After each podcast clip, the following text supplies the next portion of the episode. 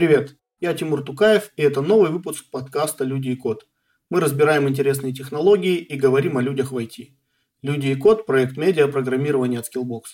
Ссылки на медиа и наши соцсети вы найдете в описании. А сегодня мы поговорим о релокейте и поиске работы в Британии, ЕС, Скандинавии и Арабских Эмиратах. Сколько денег нужно для переезда, какие типы виз существуют, как писать резюме, проходить собеседование и обустраивать свой быт.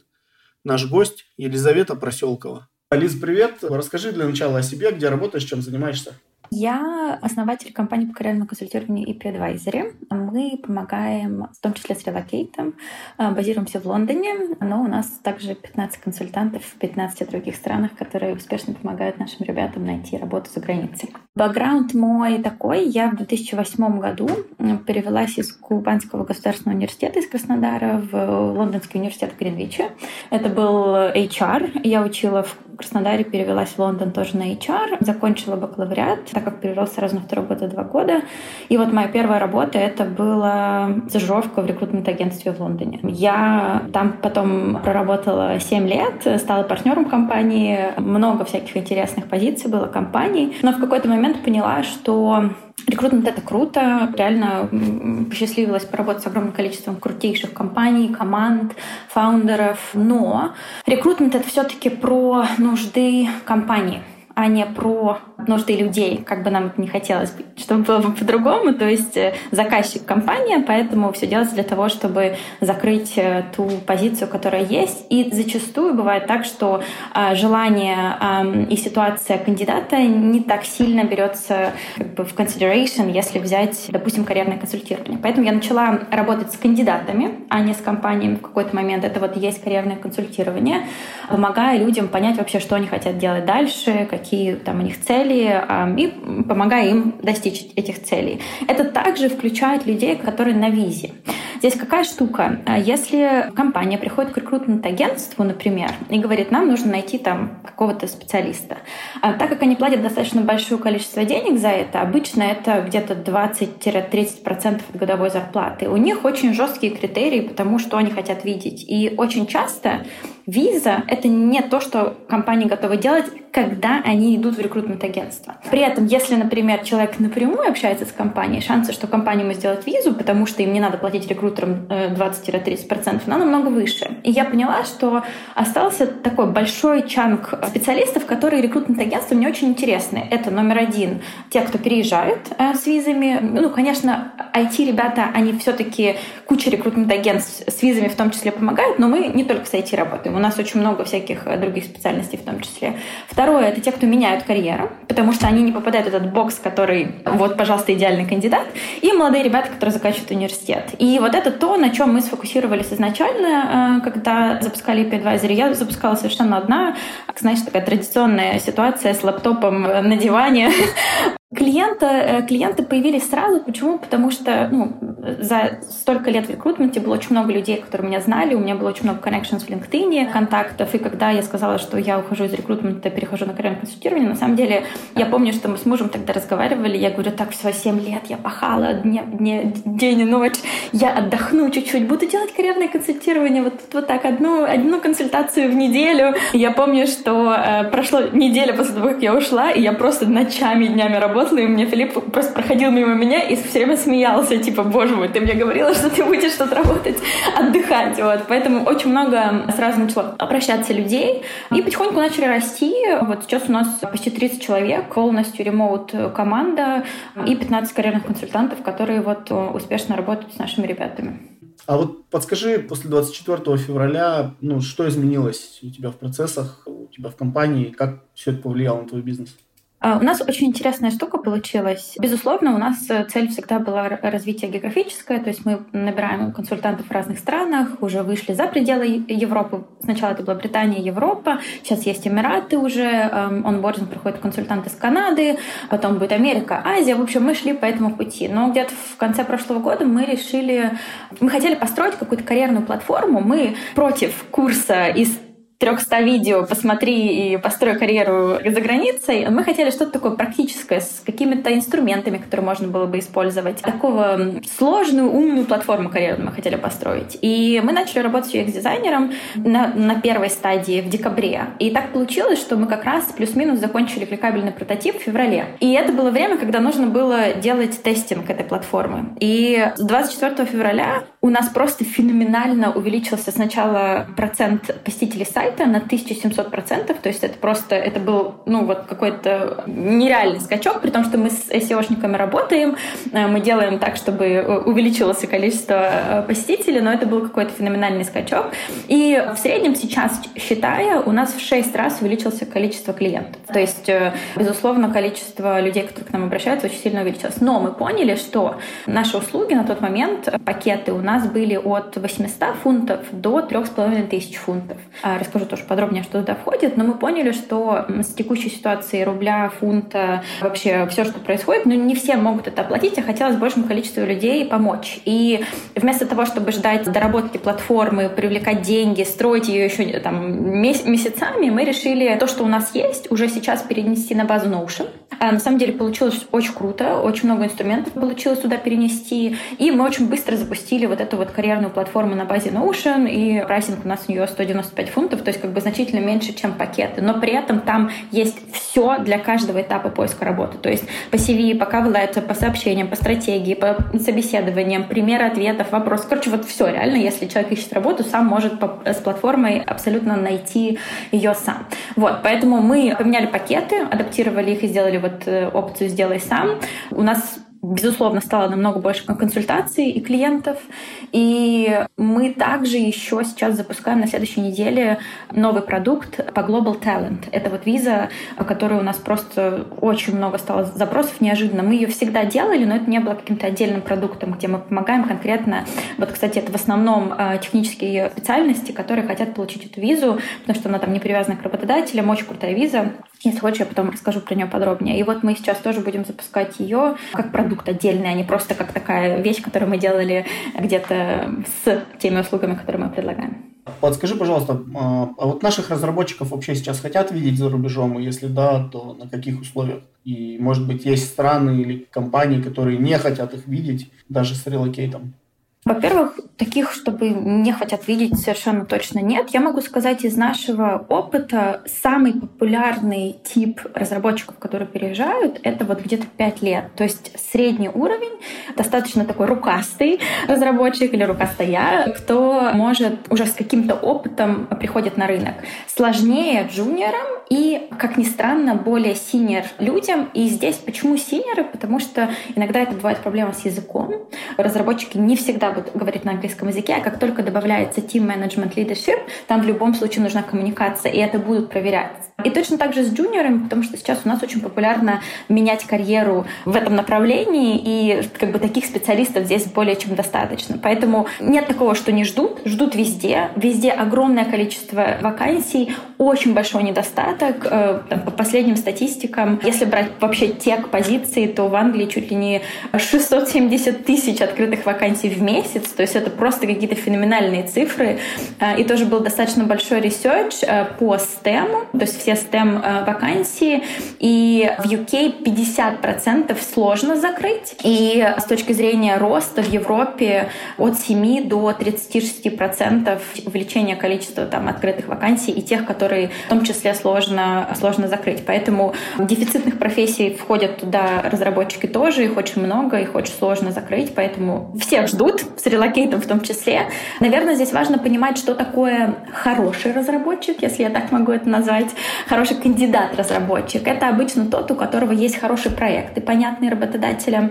Понятно, что есть GitHub. Я понимаю, что для некоторых разработчиков бывает проблема с NDA, да, когда нельзя разглашать какие-то детали, но тогда можно это все отразить в резюме. Да? То есть вот это тоже супер важно с точки зрения кандидатов. И часто сейчас компании, например, Amazon, Google, они вводят такую практику. Они оценивают кандидатов не просто вот пришел человек, я его смотрю, его профиль и понимаю, подходит или нет, а они оценивают по отношению к команде. То есть они смотрят, вот хорошо, у нас вот эта команда, она вот на таком уровне. Ты ниже или выше? И, как правило, ниже не берут.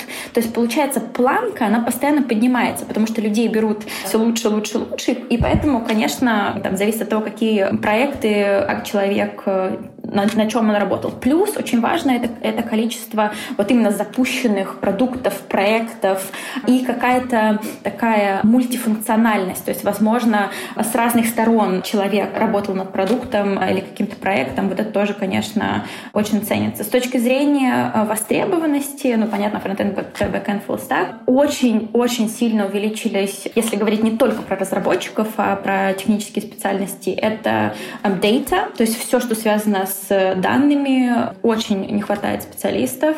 DevOps — это cybersecurity, то есть безопасность. И все, что связано с machine learning, AI, то есть любые ребята-инженеры, которые этим занимаются, это прям там типа на 70% увеличился спрос на этих специалистов, то есть реально очень большие изменения. Если говорить по зарплатам, то в 2020-2021 году Java, например, на 9% увеличились зарплаты, а для Data, в связи с тем, что достаточно большой нехватка, на 34%. То есть как бы 30% сверху зарплаты — это тоже достаточно большой скачок.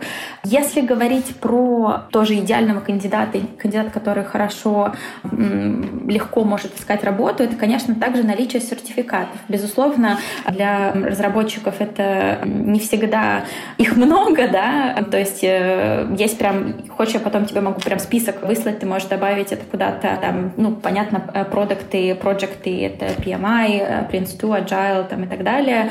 А для разработчиков Node.js тоже вот как раз возможность сетевую часть тоже включать в их знания и Cloud Skills, то есть если какие-то есть возможность подтвердить то, что ты понимаешь, как работает облако, то это тоже очень круто. Слушай, интересно, а вот подскажи, пожалуйста, ну вообще у человека, который захотел релокейтнуться, да, какие варианты есть в плане того, что, ну, он может, понятно, сам пойти все это сделать, и есть компании, которые помогают, да, то есть какие типы таких компаний на рынке существуют, и какие, может быть, они гарантии дают, или чем они занимаются, какая механика, все дело.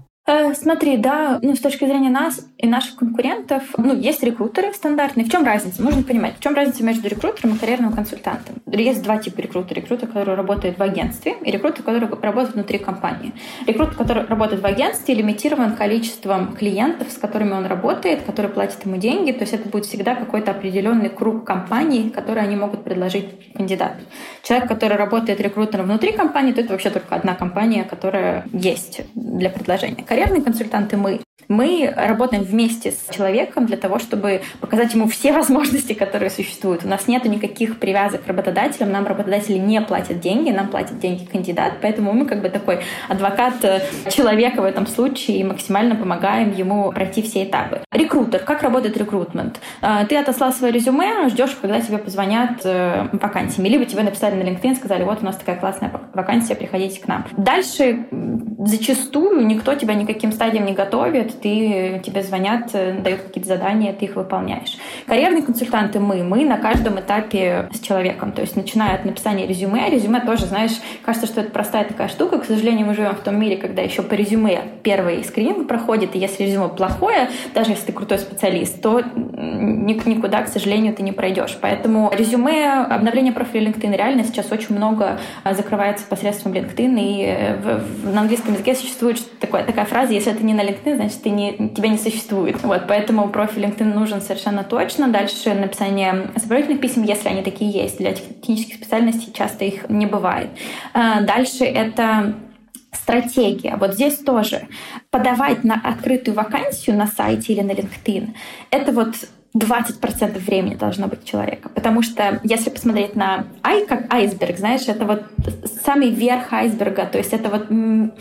Там уже компания столько всего сделала, чтобы найти кандидата, что, опубликовав вакансию онлайн, это уже такой крик души, потому что никого не смогли найти. Самый популярный самый работающий эффективный способ для компании найти сотрудников — это через рекомендации, через referrals. Все крупные компании это делают, средние компании это делают, стартапы это делают. Поэтому для любого соискателя, который ищет работу за границей, нужно понимать, что нужно искать людей, не стесняться, писать им. Нашли какую-то интересную компанию или позицию, прежде чем подавать, пишите, ищите сотрудников, то же самое на LinkedIn. И здесь даже не нужно бояться, не нужно знать человека лично. Можно просто написать на LinkedIn, там, Петя Иванов, слушай, привет, вижу, что ты работаешь на Amazon, а у вас случайно нет реферальной системы? Я очень хотела бы податься на такую-то вакансию. Почему? Это финансово поощряется. Каждая компания платит своему сотруднику деньги за рефералы, поэтому это для этого человека только плюс, если ты реально подходишь на эту вакансию. Поэтому этого не стоит бояться. Мы по стратегии говорим, что это должно быть 50%. Конечно, у нас есть свой нетворк. То есть, когда человек приходит к нам, мы используем свой нетворк в 30 странах, в совершенно самых крутых компаниях. У нас есть люди, которые работают, которые готовы давать рекомендации, и это тот advantage, который есть. Дальше, конечно, есть специализированные сайты, есть всякие для технических специалистов в каждой стране там, платформы, где нужно искать работу. То есть вот а-ля пойти на Indeed — это тоже не очень эффективная штука, потому что много крутых компаний там не размещают вакансии. Вот. Поэтому да, то есть здесь нужно просто это делать максимально эффективно. Дальше общение с работодателем. Мы помогаем там отвечать на сообщения, на имейлы, что написать после, готовим к собеседованию. То есть мы как бы с человеком постоянно на каждом этапе сделаем так, чтобы он не тратил свое время на многочасовые подготовки с никаким выхлопом. То есть здесь вот, наверное, наше основное различие между рекрутером.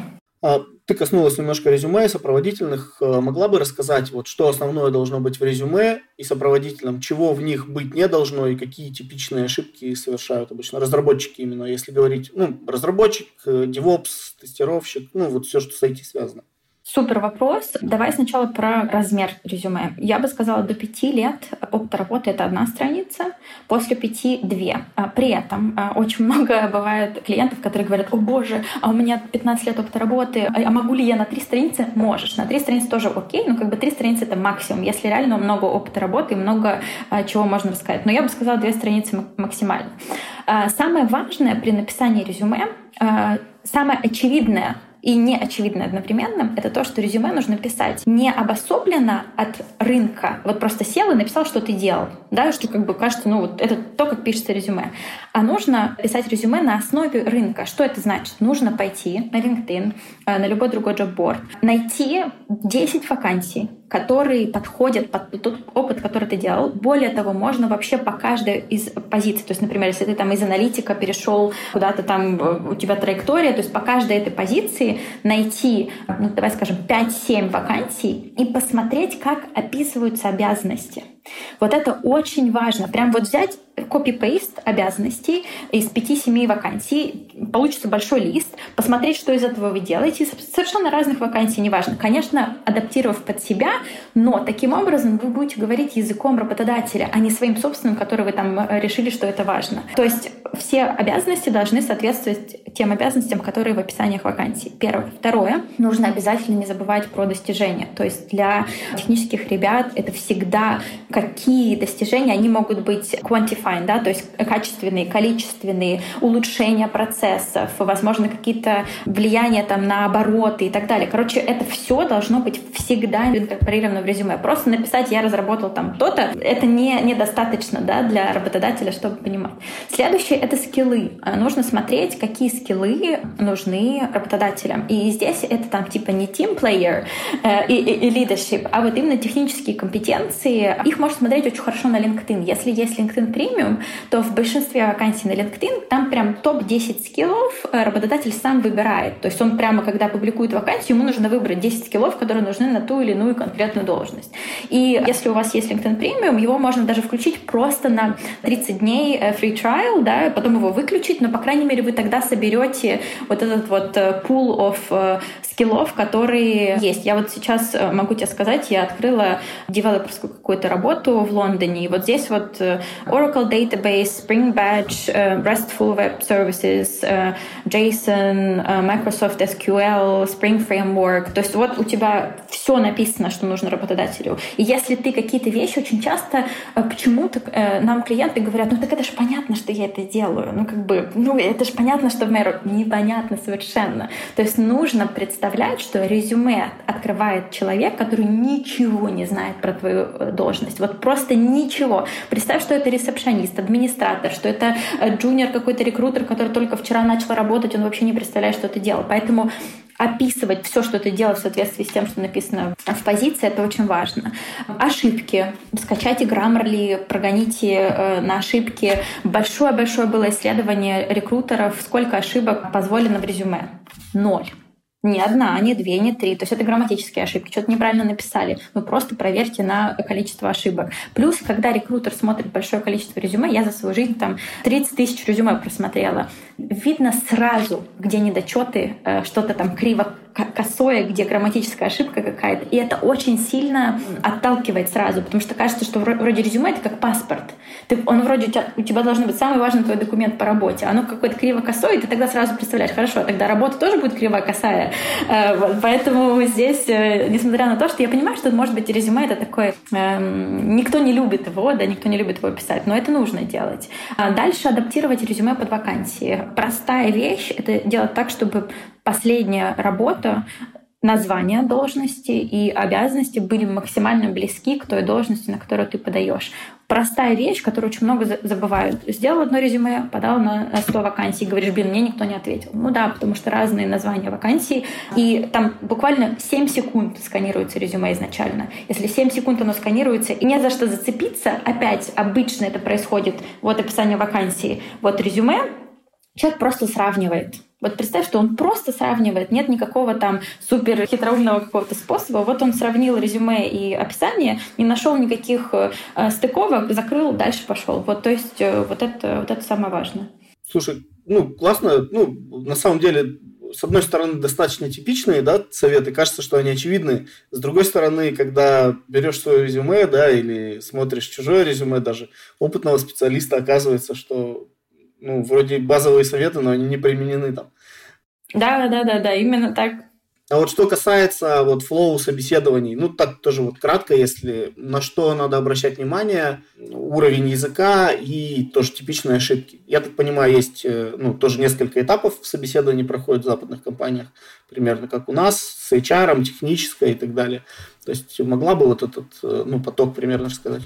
Смотри, во-первых, хочу сказать, что там последние исследования TalView 15 индустрий, 20+ стран, они смотрели на то, как изменилось вообще процесс найма после пандемии, да, вот что происходило с начала пандемии. И у них стал ли хайринг-процесс полностью ремоут, то есть все процессы, которые происходят онлайн, и 80% компаний сказала, да, представляешь, то есть сейчас, если 3 года назад, даже если ты находишься где-то за границей, у тебя будут какие-то ремоут-стадии, тебя привезут на последнюю стадию в страну, то это уже не делают сейчас. То есть сейчас все стадии проходят онлайн. Компании уже очень легко и круто адаптировались к этому, поэтому нужно готовиться к онлайн стадиям отбора, комфортно себя чувствовать вот так перед компьютером, перед камерой. Наверное, самое страшное интервью, но это обычно для джуниоров. Я пока не очень часто его вижу для более senior specialist. Это когда тебе присылают ссылку, ты открываешь ссылку, и у тебя начинает тикать время, и тебе как бы сам с собой нужно ответить на какие-то вопросы, смотря в камеру, без другого человека. Такое recorded interview. И вот это самое стрессовое, потому что у тебя тут так раз, два, три идут секунды, тебе надо быстро что-то отвечать, ты, может быть, не готов к каким-то вопросам. Поэтому, да, ты все правильно сказал. Обычно там интервью с рекрутером, хайр-менеджером может даже по телефону быть. Вот здесь, кстати, с языком самая большая проблема, когда тебе звонят по телефону на английском языке, и ты не видишь губ, не видишь, как человек говорит. Вот здесь очень можно не понимать вообще, что происходит, и не понимать другого человека. Бывает и, в принципе, Zoom, там, Google Meet точно так же. Дальше это может быть техническое интервью. Часто просят, например, расширить экран, если какое-то было задание, да, или дать доступ к GitHub. Дальше, и в зависимости от позиции, это будет leadership capabilities interview или competency-based interview. Это типа там расскажите, когда вы делали то-то, то-то, то-то. То есть помимо технических навыков нужно, чтобы у вас были компетенции. Тут по компетенциям часто они прописываются под каждую вакансию и задаются. Их очень легко услышать, эти вопросы. Они обычно звучат так. Дайте пример того, как вы, допустим, там справились со сложным клиентом, например. Да? И в этом случае нужно просто очень четко знать, как отвечать на эти вопросы. Такой маленький фильм рисовать, когда я работала работал там-то, я делал то-то, то-то, я был в такой команде, мы занимались этим, я вот был ответственен за это, у меня был вот такой сложный клиент, вот такой был результат, да, техника называется Star, как звезда. Вот, поэтому это обычно так, и, в принципе, все, потом может быть сразу идти job offer, да, так что достаточно быстро, и, безусловно, как я уже сказала, именно рекомендательные каналы, referrals используются как номер один, то есть это и Microsoft, и Google, и даже какие-то технологические компании, не только tech, там e-commerce, edutech, HR-tech и так далее, это все тоже предпочитают сейчас реферальные каналы. То есть они будут первыми звать на интервью людей, которые пришли по рекомендациям. А подскажи тогда, вот на собеседованиях какие ошибки чаще всего кандидаты допускают, то есть где слабину дают? Ты знаешь, наверное... Опять, как ни странно, самых таких базовых, простых вопросов, я тебе могу сказать, когда мы готовим людей к собеседованию. Ну, первый вопрос: tell me about yourself. Просто в ступор человека вводит, потому что, ну, это вообще такой вопрос, чтобы начать беседу просто. Ну, типа, tell me about yourself. И человек такой, либо начинает рассказывать, откуда их родители, и где там они родились, в каком году, либо начинают что-то там, одно предложение, которое тоже не очень подходит. То есть нужно просто подготовиться, понять, как отвечать на вопрос «Tell me about yourself», понять, как отвечать на вопросы по компетенциям, да, вот использование стар-техник, и просто готовиться. Будет стрессовое состояние в любом случае из-за языка. Нужно хотя бы убрать вот этот вот стресс, который связан с вопросами, на которые ты не знаешь, как ответить. Да? Конечно, они будут, и ничего страшного в этом нет. Сделать ресерч компании, потому что будут спрашивать, почему вы хотите на нас работать, там, что вы знаете о нас и так далее. Подготовить вопросы для компаний.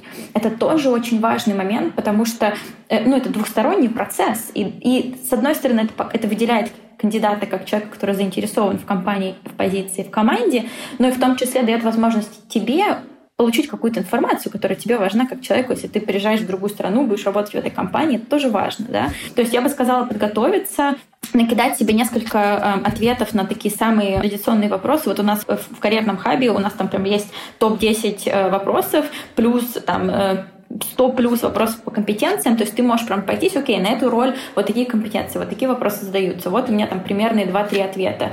Сейчас уже реже задают вопросы типа, какие у вас сильные и слабые стороны, но, например, слабые стороны могут спросить в таком формате типа, а расскажите, есть ли что-то, над чем вы сейчас работаете с точки зрения своих профессиональных компетенций? И опять ступор. Типа, а что, какие у меня слабые стороны, я не знаю, да, то есть опять это только подготовка, сделать там ресерч, понять, какие у тебя слабые стороны, прописать их, и тогда будет легко в голове.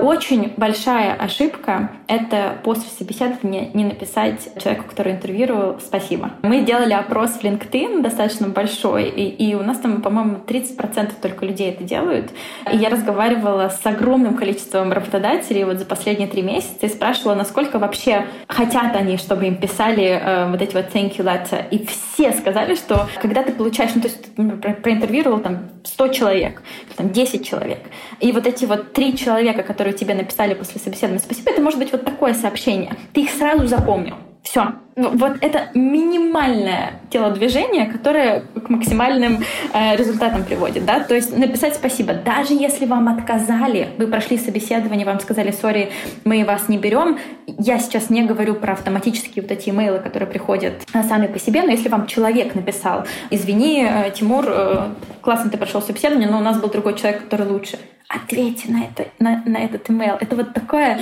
простая штука, но почему-то, особенно вот у наших ребят, типа rejection, это значит все, я не буду разговаривать с этим человеком.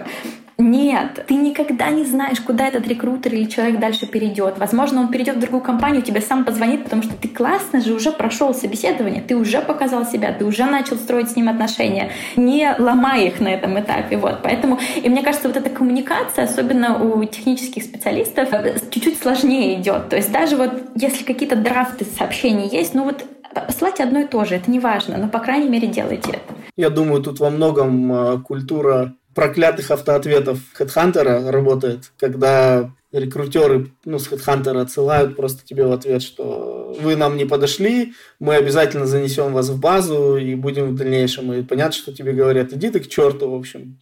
Никогда мы тебе не перезвоним, никогда, да. И, видимо, вот этот паттерн срабатывает, что ну все, меня там.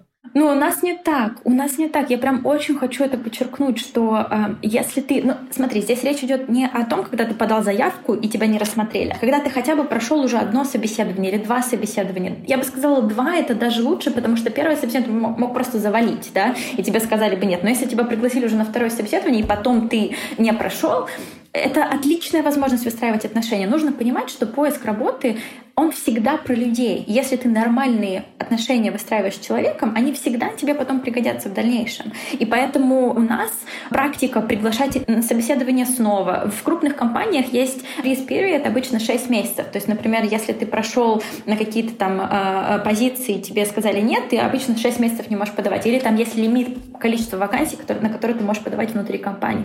Но, блин, какое количество ребят после этих 6 месяцев получают приглашение и работу там. То есть это не крест на компании, это не крест на этом конкретном человеке, когда ты не прошел собеседование. И вот этот вот этикет общения, он очень важен. Но я тоже понимаю, что рекрутеры очень всех бесят. Это я точно могу сказать. Я знаю, что этика общения рекрутмент-индустрии ужасная во всех странах. Это абсолютно понятно.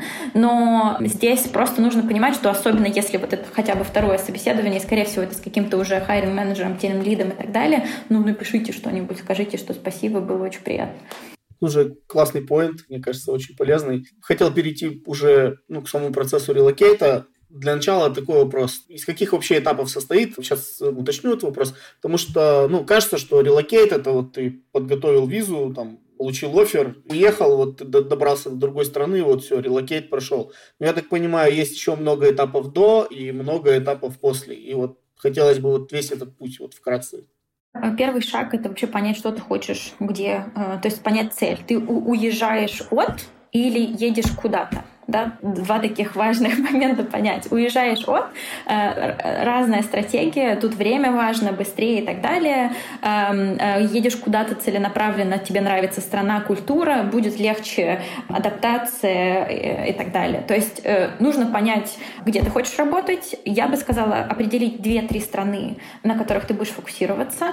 И с точки зрения стратегии я не могу сказать, что большая разница, как ты общаешься с работодателями в странах, то здесь разницы не будет. Но в чем будет разница? В культуре, в количестве позиций, в том, какие компании представлены, какие визы существуют, какие налоги. Вот это тоже, ты знаешь, это первое, что мы всегда говорим людям, которые хотят переехать, это понимают ли они, что то, что они сейчас платят и то, что они сейчас получают, да, после налогов, возможно, будет очень сильно отличаться от того, как это будет в другой стране. И поэтому уезжать за деньги это не всегда срабатывает. Обычно уезжают, вчера был разговор, там, ребенок, хочу, чтобы ходил там в школу, в садик, безопасность какая-то там, свобода слова и так далее, да, то есть какие-то вот такие вещи. То есть не всегда это значит деньги, и не всегда это будет больше денег на руки в конце месяца, чем в России, потому что подоходный налог такого, как в России, кроме Эмират, в которых нет вообще подоходного налога, конечно, таких вариантов нет. Если взять там Британию, 20-40%, 50% в зависимости от количества зарплаты, да. В Германии точно так же, там в районе 40%, в Дании 52%. То есть подоходный налог, он очень большой. Поэтому нужно понимать, куда ты хочешь ехать, дальше подготовить все документы, эффективно подавать, то есть опять стратегия, сделал все документы, резюме, подаешь не в 500 вакансий, ждешь, что тебе ответят, а точно понимаешь, где ты хочешь работать. Мы вообще за то, чтобы создавать списки компании, где ты хочешь работать, не просто откликаться на какие-то открытые вакансии и все, а реально подумать, где бы ты хотел работать, на каком продукте ты хотел работать, в какой команде и так далее. Дальше начинается процесс собеседований, офферов и так далее. То есть у тебя сначала происходит в большинстве случаев, кроме визы, такой как Global Talent или, например, Digital Nomad и там еще пары фрилансерских виз в Германии, ты визу получаешь после оффера. То есть тебе надо пройти все собеседования, потом получить предложение о работе, потом начинается процесс получения визы, это сбор документов, подача в посольстве, ты ждешь, пока ее получишь, потом ты переезжаешь, дальше начинается весь процесс с поиском жилья, страховок, банков, школ, садиков и так далее, и так далее. Короче, там целый список. Потом начинается адаптация, потому что ты не очень понимаешь вообще, что происходит, ты можешь себя чувствовать очень изолированно, у тебя могут быть там русскоговорящие коллеги, могут не быть, ты можешь там чувствовать, что не можешь никакой найти контакт с людьми, там, новыми коллегами, разные культуры, у тебя может быть в команде работать люди из 10 разных стран, и ты можешь вообще не понимать, как с ними выстраивать отношения, потому что они все разные, поэтому это достаточно долгий процесс, я бы сказала, несколько лет он длится, пока ты не можешь сказать, все, там, я релокейтнулся, себя хорошо чувствую. Бывает так, что ты сделал неправильный выбор. Ты, допустим, там решил, что тебе будет очень клево в Англии, а ты приехал, и тебе вообще там все не нравится, поэтому можно что-то другое делать. Либо ты очень хотел в Англию, а предложение сделали в Берлине. И ты такой, ну ладно, поеду в Берлин, как бы why not, приехал, а тебе там тоже совершенно не нравится, например. Или компания совершенно не то, что ты ожидал, и там твой скоп обязанностей меньше, чем ты хотел, да, в реале. Поэтому, да. То есть это вот такой примерно процесс. Слушай, интересно, а вот если говорить о самом процессе переезда, да, ну, такой, наверное, общий вопрос для всех стран, может быть, что с собой брать, а что с собой брать не надо? Очень сильно зависит от того, какая политика компании. Смотри, есть компании, которые тебе там чуть ли не контейнер оплачивают. То есть они тебе полностью все оплачивают. Визы, перелеты, проживание. Я помню, что вот Баду, экс-Баду, который сейчас Бамбл в Лондоне, он там 10 тысяч фунтов давал на покупку телевизоров, пылесосов. И я помню, они там все ходили с Дайсонами и с какими-то крутыми телевизорами. Потому что был вот такой, конечно, особенно молодые ребята, которые без семей, как бы, что, на что они там будут тратить 10 тысяч фунтов. А там именно надо их прям потратить было. И поэтому очень зависит от компании. Есть компании, которые предоставляют все, есть компании, которые ничего не предоставляют. Безусловно, зависит от того, как вы едете. У нас есть опыт клиентов, которые на машинах переезжают и везут с собой там все, что могут. Так сказать прямо, что с собой брать, а что нет. Ну, то, что нужно. Безусловно, нужны деньги. Я могу сказать, что с точки зрения запасов, наверное, для переезда опять очень зависит от того, будет ли тебе компания оплачивать, например, первые месяцы проживания, когда ты приехал, пока ты ищешь квартиру, там, отель и так далее. Но мы в среднем, вот мы когда брали, у нас 15 консультантов, и мы прям взяли опрос среди консультантов, сколько примерно денег нужно. В среднем, я бы сказала, 10 тысяч евро. Вот на первое время в идеале, чтобы был кэш, потому что, ну, не кэш или там, на банковском счету.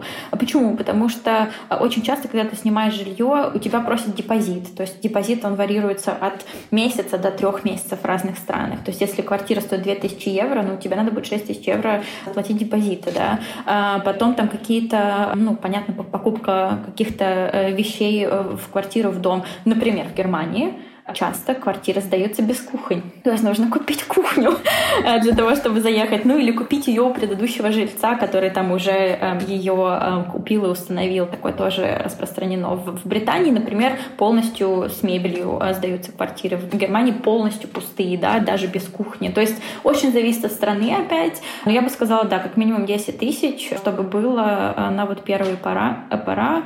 С точки зрения вещей, слушай, ну, очень индивидуально зависит от человека, там, что ему понадобится. Обязательно проверьте, что есть, как это называется, для розетки. Адаптеры, переходники, да? Адаптер, да, потому что вот я помню, когда я приехала в Британию, у меня не было, для меня это был прям шок. У нас Нина, которая в Эмиратах тоже консультант, она говорит, для нее тоже вот буквально там ты приезжаешь, ты хочешь подключить свой компьютер, телефон зарядить, и ты такой, оп, и тебе надо куда-то бежать сразу покупать адаптер. Ну, вот такая простая вещь тоже, но важная. Слушай, интересно, а давай теперь попробуем по разным странам пробежаться быстренько и по процессу релокейта пообщаться. Я думаю, начнем с Британии. Чем там отличается сам процесс трудоустройства? Какие компании ищут специалистов? Есть ли здесь, ну, какие-то особенности? Вообще нет.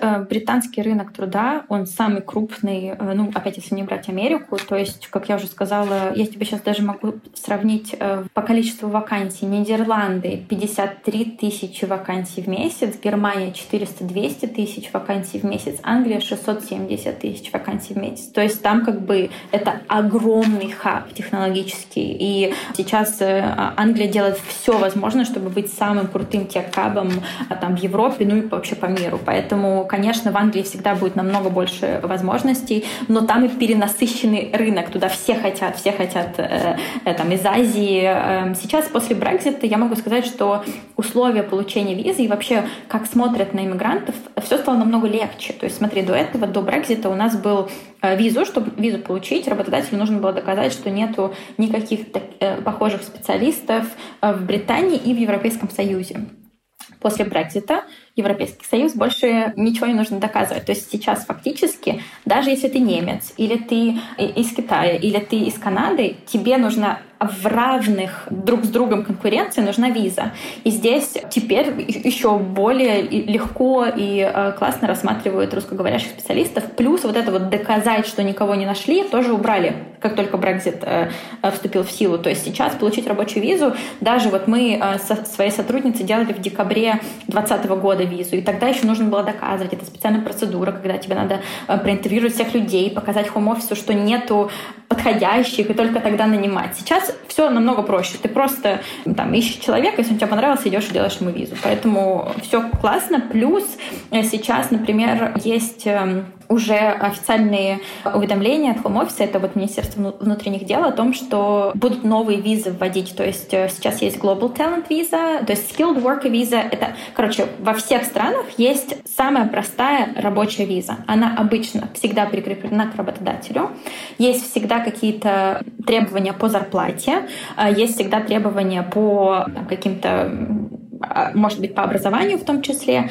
Но помимо этого в каждой стране или в регионах есть еще какие-то дополнительные визы. Вот в Великобритании это, например, Global Talent. Global Talent — офигенная виза. Это виза, на которой ты можешь делать все, что угодно. Хочешь — открывай свой бизнес, хочешь — работай, хочешь — делай консалтинг, хочешь — 5 проектов веди, половину в России, половину в Америке, короче, делай, что хочешь.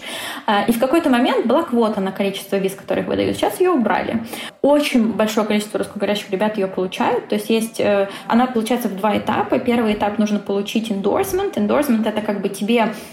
Есть 6 институтов в Британии, которые подтверждают, талант ли ты или нет.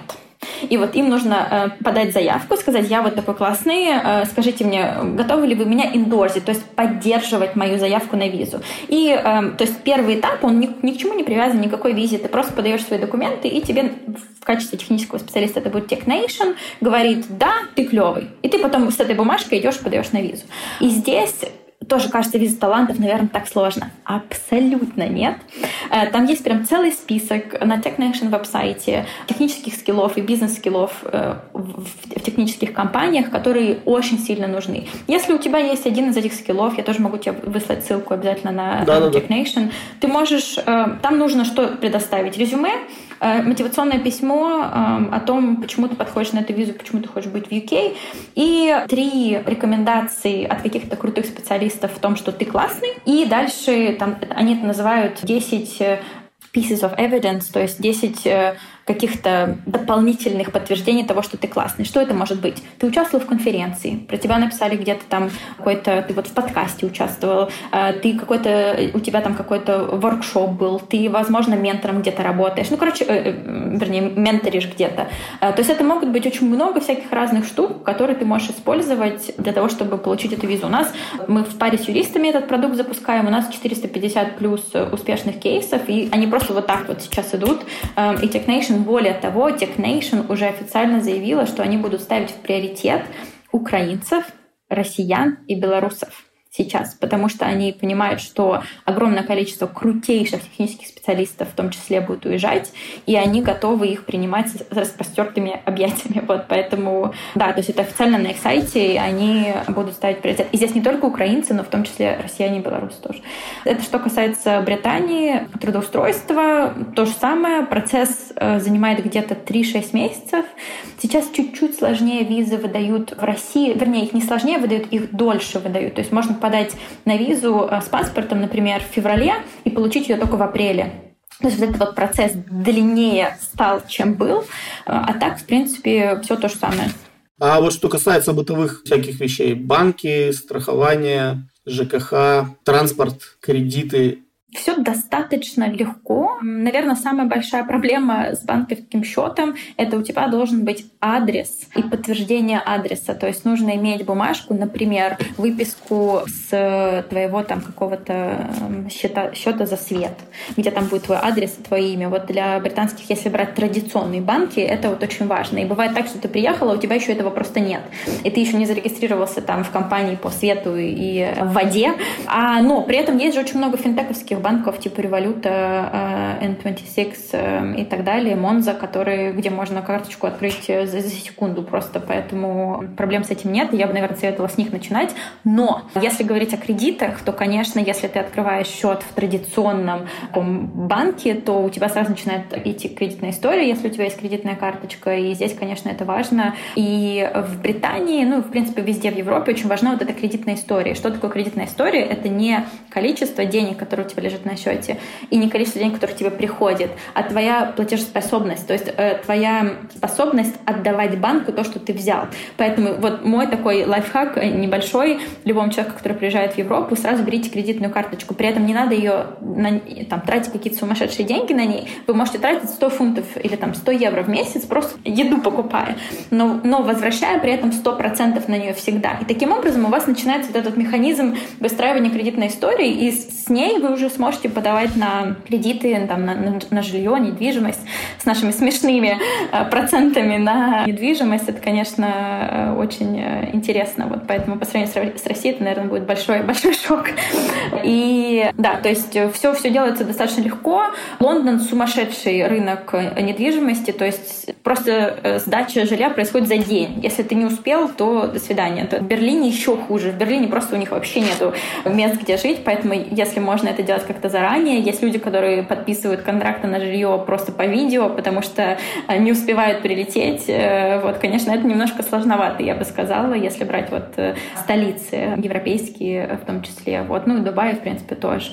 Поэтому все то же самое. В Великобритании страховка входит в доходный налог, да, то есть это то, что автоматически исчисляется, ничего дополнительного не нужно. Если ты хочешь иметь частную страховку, ты можешь сверху доплачивать, но, в принципе, NHS, конечно, не супер классное здравоохранение в Британии, но, в принципе, более или менее достаточно для того, чтобы на первых порах быть. То есть я бы не сказала, что надо прям сразу бежать и делать дополнительные какие-то страховки. Поэтому транспорт в Лондоне все ездят на метро, на Uber, куча всяких приложений, где это легко делается, в принципе, как в любом другом городе. Да, и, в принципе, все. Такой еще момент тогда подскажи. Какой стиль общения предпочтителен, может, да, культура в Британии, с кем общаться, как вливаться в коллектив, то есть, может, какие-то ритуалы приняты, пиво попить, сходить вечером или еще что-то. Ты знаешь, я когда начала работать, я работала в Mayfair, прям вот в самом центре Лондона, и меня всегда поражало, знаешь, есть же такая штука, что русские много пьют, да? Так вот я могу сказать, что русские пьют в 200 раз меньше, чем британцы, потому что это абсолютно стандартная ситуация, как какая-нибудь среда, 12 часов дня, ты идешь по улице, и все пабы забиты людьми в костюмах, которые пьют пиво в среду в 12 часов дня во время ланча. А в четверг просто до ночи все, в пятницу, понятно, никто же не работает. Я, конечно, преувеличиваю, но, конечно, культура пабов, проводить время там, это очень важно. Я, наверное, про Британию, наверное, и везде, в принципе, в Европе могу сказать одно. У меня даже клиент был, технический специалист тоже. Я помню, мы много его тренировали на small talk. Вот, знаешь, ой, как погода, как дела, вот мы настолько к этому непривычны. То есть это непривычно, что интервью может начинаться с какого-то погоды или еще с чего-то. А для британцев, в том числе, и вообще для культуры, наверное, европейской, это важно, про что-то поговорить. Но когда тебя спрашивают, как дела, Это не значит, что нужно отвечать, как дела. И не значит, что нужно рассказывать, что у тебя не так в жизни или так, потому что это абсолютно формальность, на которую нужно сказать «it's okay», там «I'm alright» и так далее. И на этом должно все закончиться, потому что, мне кажется, можно в британцы привести. Они очень такие асоциальные британцы, на самом деле. Их можно привести в полный шок, если вдруг ты начнешь рассказывать, какие у тебя проблемы, что с тобой происходит. Они даже не будут знать, что тебе ответить, потому что это вот такая очень интересная штука с точки зрения общения. Но нужно понимать, что Лондон, если ехать в Лондон, а я бы, наверное, советовала в Англии ехать в Лондон, потому что в других городах будет, мягко говоря, стрёмненько жить, поэтому он очень национальный, то есть там на самом деле шансы встретить прям британца в команде будут достаточно маленькие, потому что будут работать реально там все национальности. Я всегда говорю, есть, когда едешь в метро, мне кажется, в метро есть такая игра «Найди британца», потому что это будет очень сложно, там реально будет очень много намешанных национальностей, и это очень круто, и это позволяет тебе не чувствовать себя каким-то изолированным одним, потому что как будто все намешаны, все говорят на каких-то корявых языках, английских, непонятных, и ты себя, в принципе, прекрасно чувствуешь. Поэтому здесь не нужно волноваться. И так, в принципе, во всех больших столицах. То есть если человек переезжает первый раз из наших стран за границу, я бы всегда советовала ехать только в столицу. Вот только в столице будет лучше всего. То же самое касается Германии, Голландии. Все равно, если брать Мюнхен, если брать Роттердам, все равно там будет чуть меньше вот иностранцев, чуть меньше вот этого вот микса, где ты себя будешь чувствовать комфортно.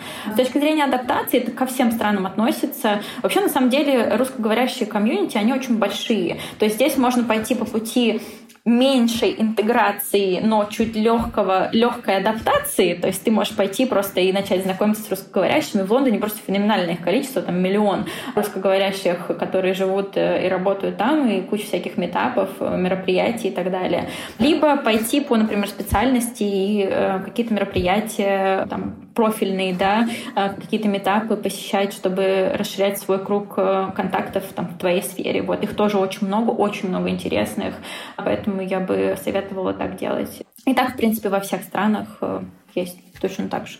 Давай теперь про ЕС поговорим немножко. Чем здесь визовый режим отличается от Британии, да, какие особенности? В ЕС, это то, что мы всегда советуем всем нашим клиентам, есть такая штука, которая называется «голубая карта». Она распространяется практически на все европейские страны. И то есть если есть локальный пермит рабочий там, в Германии, в Нидерландах, в Британии, в той же самой, то в ЕС также есть вот эта вот голубая карта, которая супер крутая.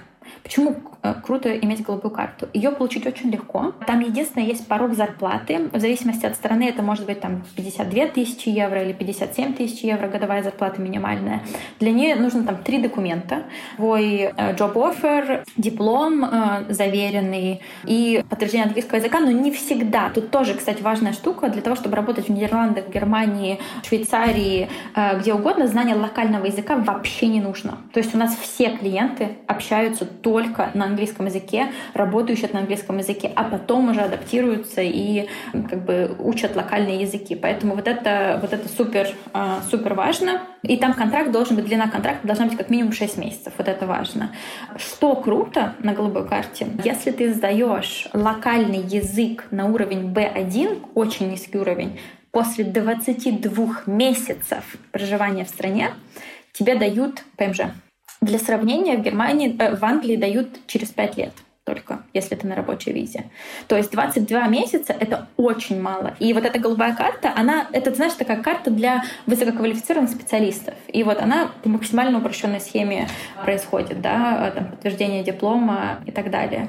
Также про ЕС есть еще вот Digital Nomad, как по-русски, да, Nomad? Digital Nomad, да. Кочевники имеются в виду, да, цифровые? Кочевники, да.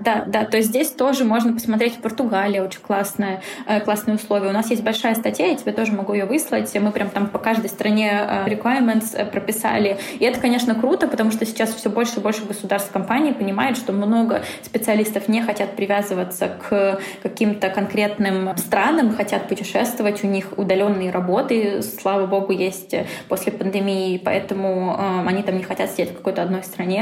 Это тоже виза очень-очень крутая, поэтому я бы вот ее посоветовала рассмотреть. А по банкингу, страхованию, налогам, транспорту, кредитам, что здесь? Все примерно то же самое. Я бы сказала, что в среднем стоимость проживания в Европе ниже, чем в Британии. То есть снять дом можно намного дешевле, чем в Британии. Ну, опять, мы сейчас все-таки говорим про Лондон, давай, потому что Москва не Россия, Лондон не Англия, вот примерно то же самое. То есть если взять Лондон, например, Берлин, все равно Берлин будет дешевле, или Амстердам, или там Цюрих, то же самое. Ну, Цюрих, может быть, конечно, похож, но тем не менее в Европе в среднем ниже стоимость проживания. Что касается банков, Германия жутчайшая бюрократия, все на немецком языке, вот это очень-очень, там регистрации все эти, очень неприятно, но как только ты все это проходишь, все становится чуть легче, да. В Германии есть тоже диджитал-банки, вот N26 это как раз немецкий финтех-стартап как Revolut, но в Германии ты будешь удивлен, очень сильно отстает по развитию каких-то технологий. То есть там, типа, чтобы тебе уведомления в банковском приложении приходили, когда тебе поступают деньги на счет, это просто для них космос. Это нереально и это невозможно. Вот, поэтому здесь нужно понимать, что, скорее всего, по привычному уровню жизни, доставок, там, не знаю, если ты чуть-чуть выезжаешь за предел большого города, никакого Uber у тебя не будет уже, там, каких-то вот там удобных приложений, которые ты используешь, доставки еды в том числе, там чуть хуже все, чем например, в России. Это я точно могу сказать. У нас даже один есть клиент, который прям там... У нас, короче, один YouTube-проект, который называется «История переезда». Мы там записываем людей, как вот они переезжают в разные страны, и какие у них опыт. Там очень много классных ребят, и что самое важное, наши клиенты, они такие очень простые ребята, вот как мы с тобой, то есть никаких там золотых паспортов ни у кого нет. Так вот, Илья, он как раз переехал в Баду в тот момент в Лондон, и вот он рассказывал, в каком он был в шоке от того, что даже в Британии, а Британия, она еще чуть более 20, чем Германия, насколько там все плохо, ничего не работает, никаких приложений, в воскресенье все закрыто, там, в Германии в воскресенье все закрыто в том числе.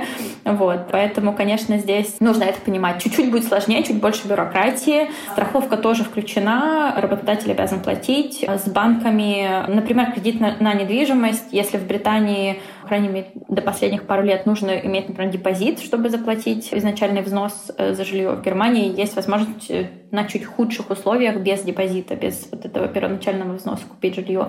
Поэтому очень зависит от, конечно, опять от целей. И вот это я то, что бы советовала смотреть и читать до того, как ты принимаешь решение, в какой стране ты хочешь жить. В Германии, например, садики, у каждой земли свои условия школы, садиков. Где-то они могут быть бесплатные, где-то они могут быть реально очень дорогие. Поэтому нужно тоже смотреть, какие цели. Голландия, наверное, чуть выше по уровню жизни, чем Германия. То есть там чуть-чуть приятнее, ну, они чуть более диджитал, да. Ну, понятно, есть Испания, Италия, Португалия, которые солнечные, светлые, классные, но у них хуже рынок труда. То есть здесь тоже нужно понимать, что северные страны, они намного более развитые и там больше возможностей, чем южные страны с точки зрения поиска работы. Вот ты отдельно еще выделила скандинавские страны.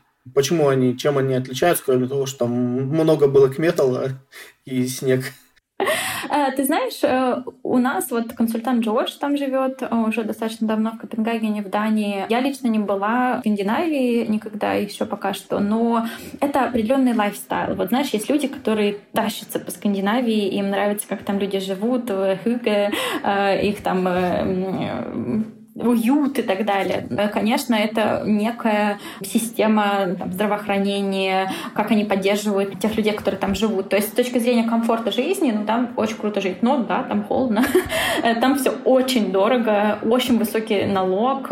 Но те люди, которые выбирают там жить, вот я пока не слышала недовольных. То есть те, кому нравится вот эта вот безопасность, чтобы все было четко, понятно, что все бесплатно, но при этом очень большой подоходный налог. Вот они все очень комфортно там живут, в том числе вот наш консультант Джордж. Он с точки зрения работы, на самом деле, Скандинавия очень крутой рынок технологический в том числе. И у нас даже есть инсайдерская информация о том, что уже несколько, это не только скандинавские, европейские тоже компании, но в том числе скандинавские, будут запускать так называемый fast-track recruitment для россиян. То есть они сейчас понимают, что происходит brain drain из России, и будут делать все возможное, чтобы максимально легко и быстро набирать крутых специалистов себе в штат. То есть Скандинавия, она прям одна из первых об этом заявила. Не Скандинавия, а большие компании, которые в Скандинавии. Вот. И потому что я знаю, датские компании, шведские, деле даже вот такие типа как Pandora, которые там делают браслеты, они очень технологически продвинутые. То есть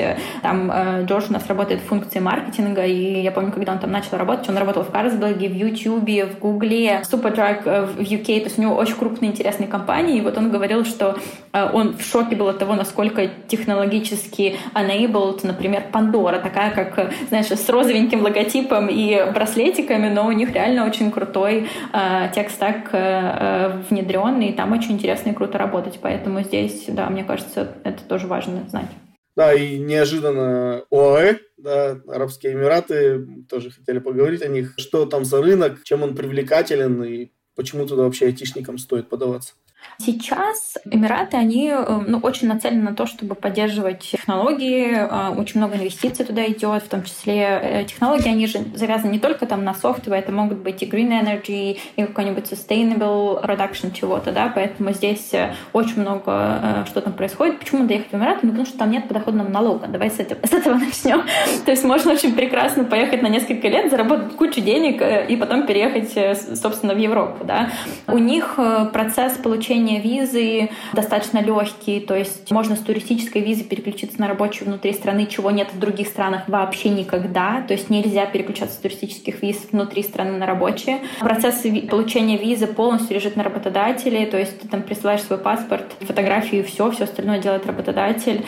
Достаточно высокие зарплаты. В пакет в Эмиратах всегда входит базовая зарплата, они называют это housing allowance and transport allowance, то есть дополнительные расходы, которые компания берет на себя с точки зрения транспорта и с точки зрения проживания. То есть компания тебе за это платит. Нина вот еще рассказала то, что я не знала, наш карьерный консультант по Эмиратам, что в Эмиратах, если ты там проработал до 3 лет, тоже платят, но если после 5 лет работы на одну компанию, тебе по уходу платят компенсацию.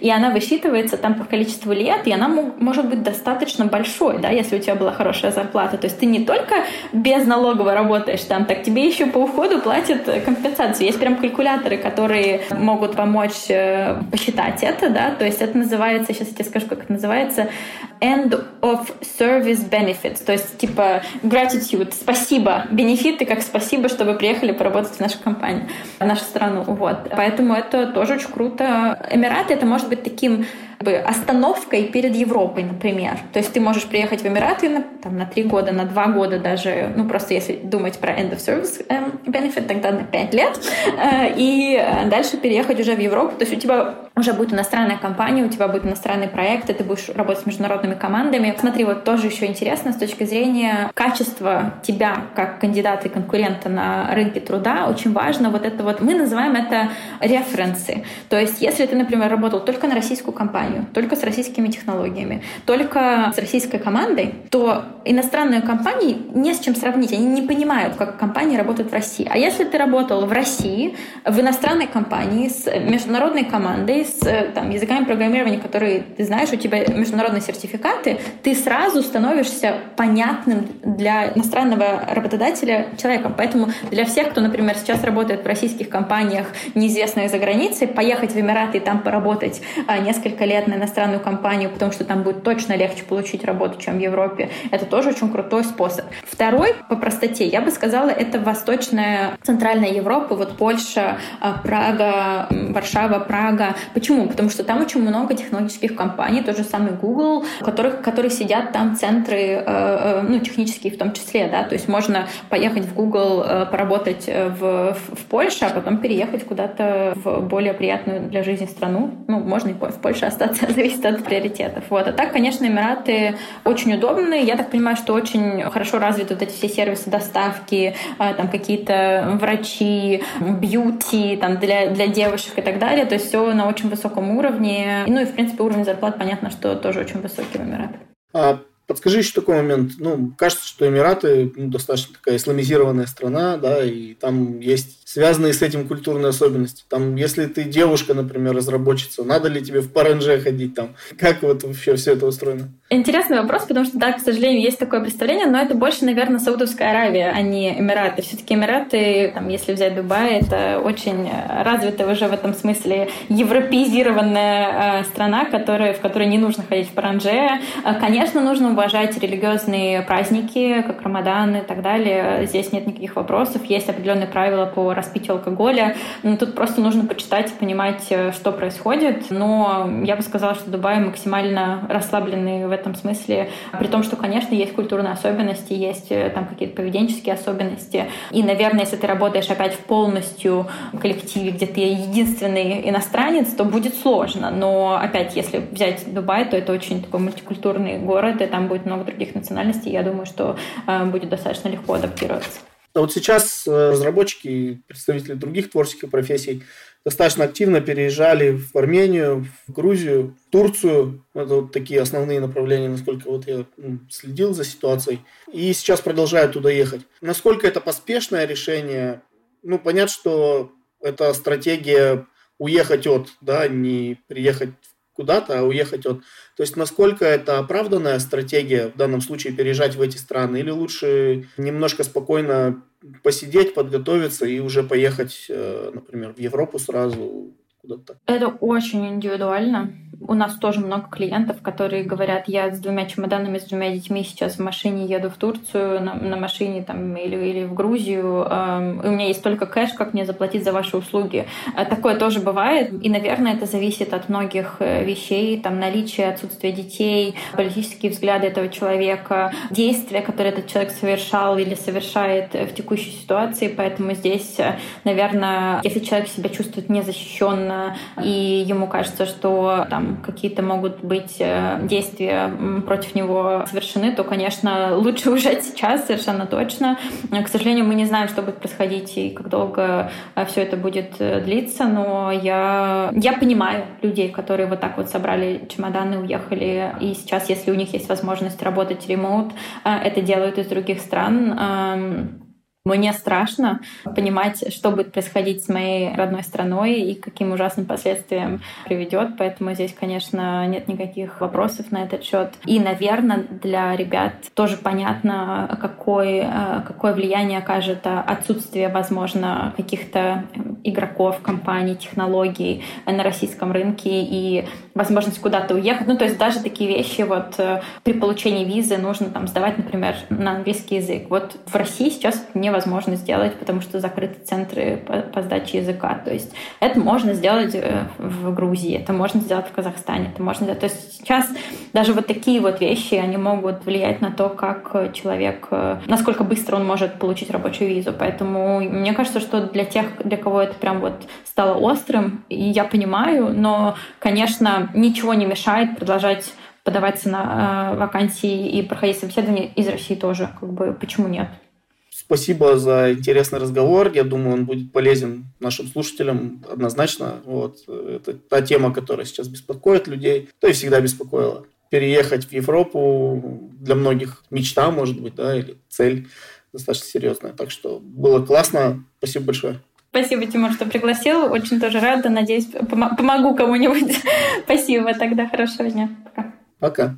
С вами был Тимур Тукаев. Слушайте наш подкаст на разных платформах, ставьте звезды и оставляйте комментарии. Хорошей недели. Пока.